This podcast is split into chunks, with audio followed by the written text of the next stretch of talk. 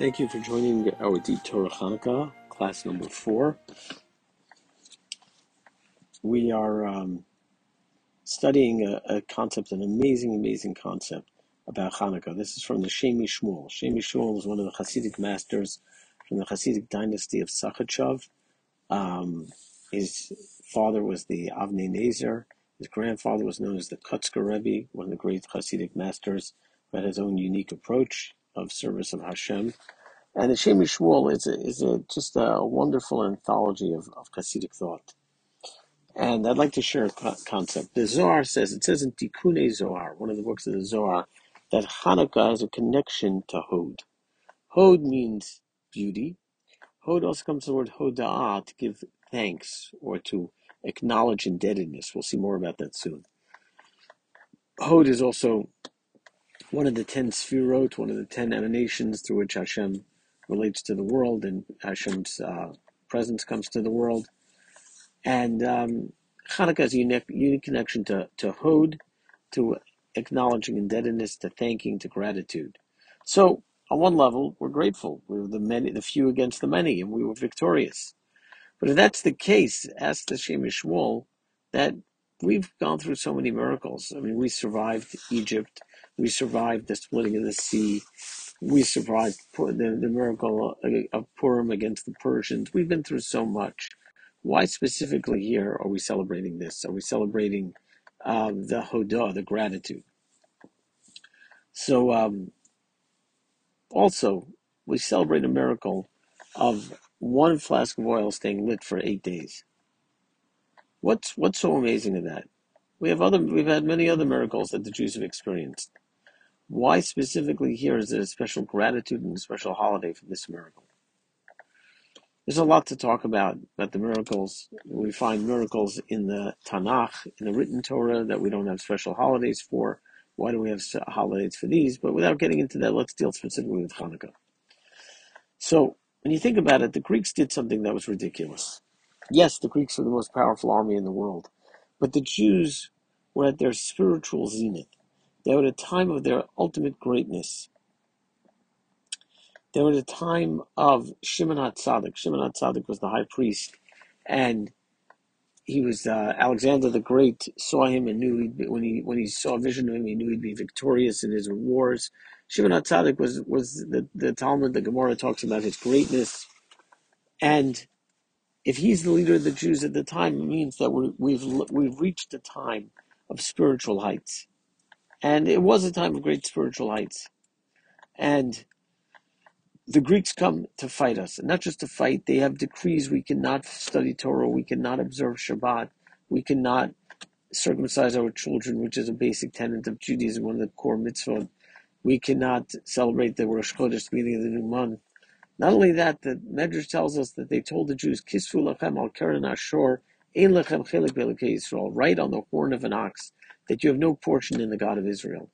A lot to discuss why the horn of, a, of an ox, why write this, but they're asking us to completely disavow any connection to God. How could they possibly think that they can do this at a time of such spiritual height? It's one thing if we'd be in the dumps spiritually, but we're not. So what, what were they thinking? What was going through their minds? But the answer is, is that the core quality of the Yevonim, of the Greeks, was chutzpah, was that boldness, that chutzpah, that complete. I don't even know how to translate chutzpah into English. All of you know what chutzpah is. It's that uh, you know that that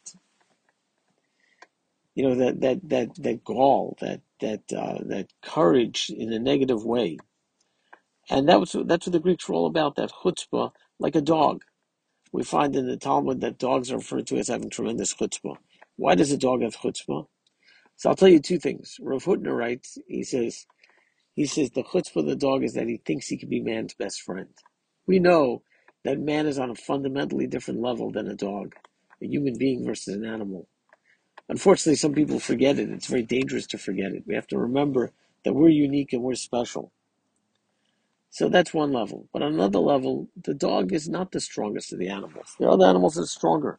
Yet anyone walks past the dog, what does the dog do? The dog do immediately starts barking, immediately starts engaging.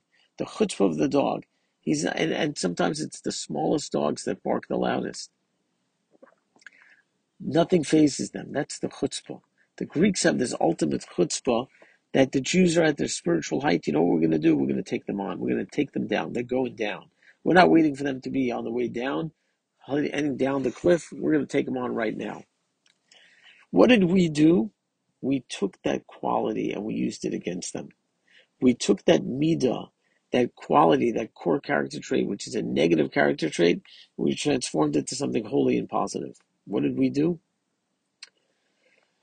We fought, like it says in the in the special prayer, the special tefillah that we add on Hanukkah in Shmon Esrei and in benching and the prayer in the, the Amidah and in the, the the prayer after eating bread. Rabim B'yad Me'atim. There were many that were given to the hands of the few. Yiborim B'yad Choloshim. The warriors in the hands of the weak. In other words, we were weak. We had no, we couldn't survive. We couldn't fight. It made no sense for us to wage war against the against the, the Greeks. The mighty army with their powerful animals and elephants and so on, and we're going to get up and fight them. A bunch of a bunch of weak rabbis. What do we know about fighting? But no, we are going to take their quality and we're going to beat them at their own game. We're going to beat them, and we're going to use that chutzpah for the positive. And that is what happened with the miracle of Hanukkah. So what happens as a result? We have a mitzvah of Hanukkah to light candles, and specifically that light goes outside to out, like we mentioned last time, goes specifically out into the Rishus Harab, into the public domain. The public domain is the place of unholiness, the place of what's referred to as Alma de Piroda, the ununified world, the disconnected world. That's the the world of the public domain. And what do we do? We bring our light there. We're not shying away. We're not hiding. Our chutzpah goes all the way out into the world. And um, that's the celebration of Hanukkah. And that's what we say in that special prayer on Hanukkah, the Yidliku Neros B'Chatros Kodshecha. And we lit candles in the, your holy courtyard. So seemingly, when you look at it, you understand that to mean it's referring to the courtyard where the menorah was lit. The problem is the menorah was not lit in the courtyard. The menorah, menorah was lit inside the temple. So what are we referring to over here when we talk about the the the the lights, the candles that are lit in the courtyard, we're referring to the light that we bring to the world. The world that we show the world is against us, our back is against the wall, we're getting up and we're pushing forward. And we're going ahead and we're changing it all. And we're going to fight back and we're going to be victorious and we're going to bring the Kedusha and the holiness to the world. That's the light that we light on Hanukkah. So what we're talking about on Hanukkah, what we're celebrating on Hanukkah is we're not just celebrating a victory. Because you're right, there have been other victories, there have been other miracles. We're celebrating over here the complete transformation, the ability of us to take our enemy and use his force against him. Like some of the some of the martial arts forms of martial arts are exactly that. You take your opponent's strength and you use it against him. That is what Hanukkah is. Hanukkah is the ultimate martial art move. The ultimate move of taking the, the chutzpah of the Greeks, and what do we do? We don't negate it, we use it against them. And that's the hodah, the indebtedness. See, the word hodah, todah means thank you. But the word todah, Rav Hutner explains, and others explain, the word todah, to thank, is also connected to the word modim, to admit or to acknowledge indebtedness.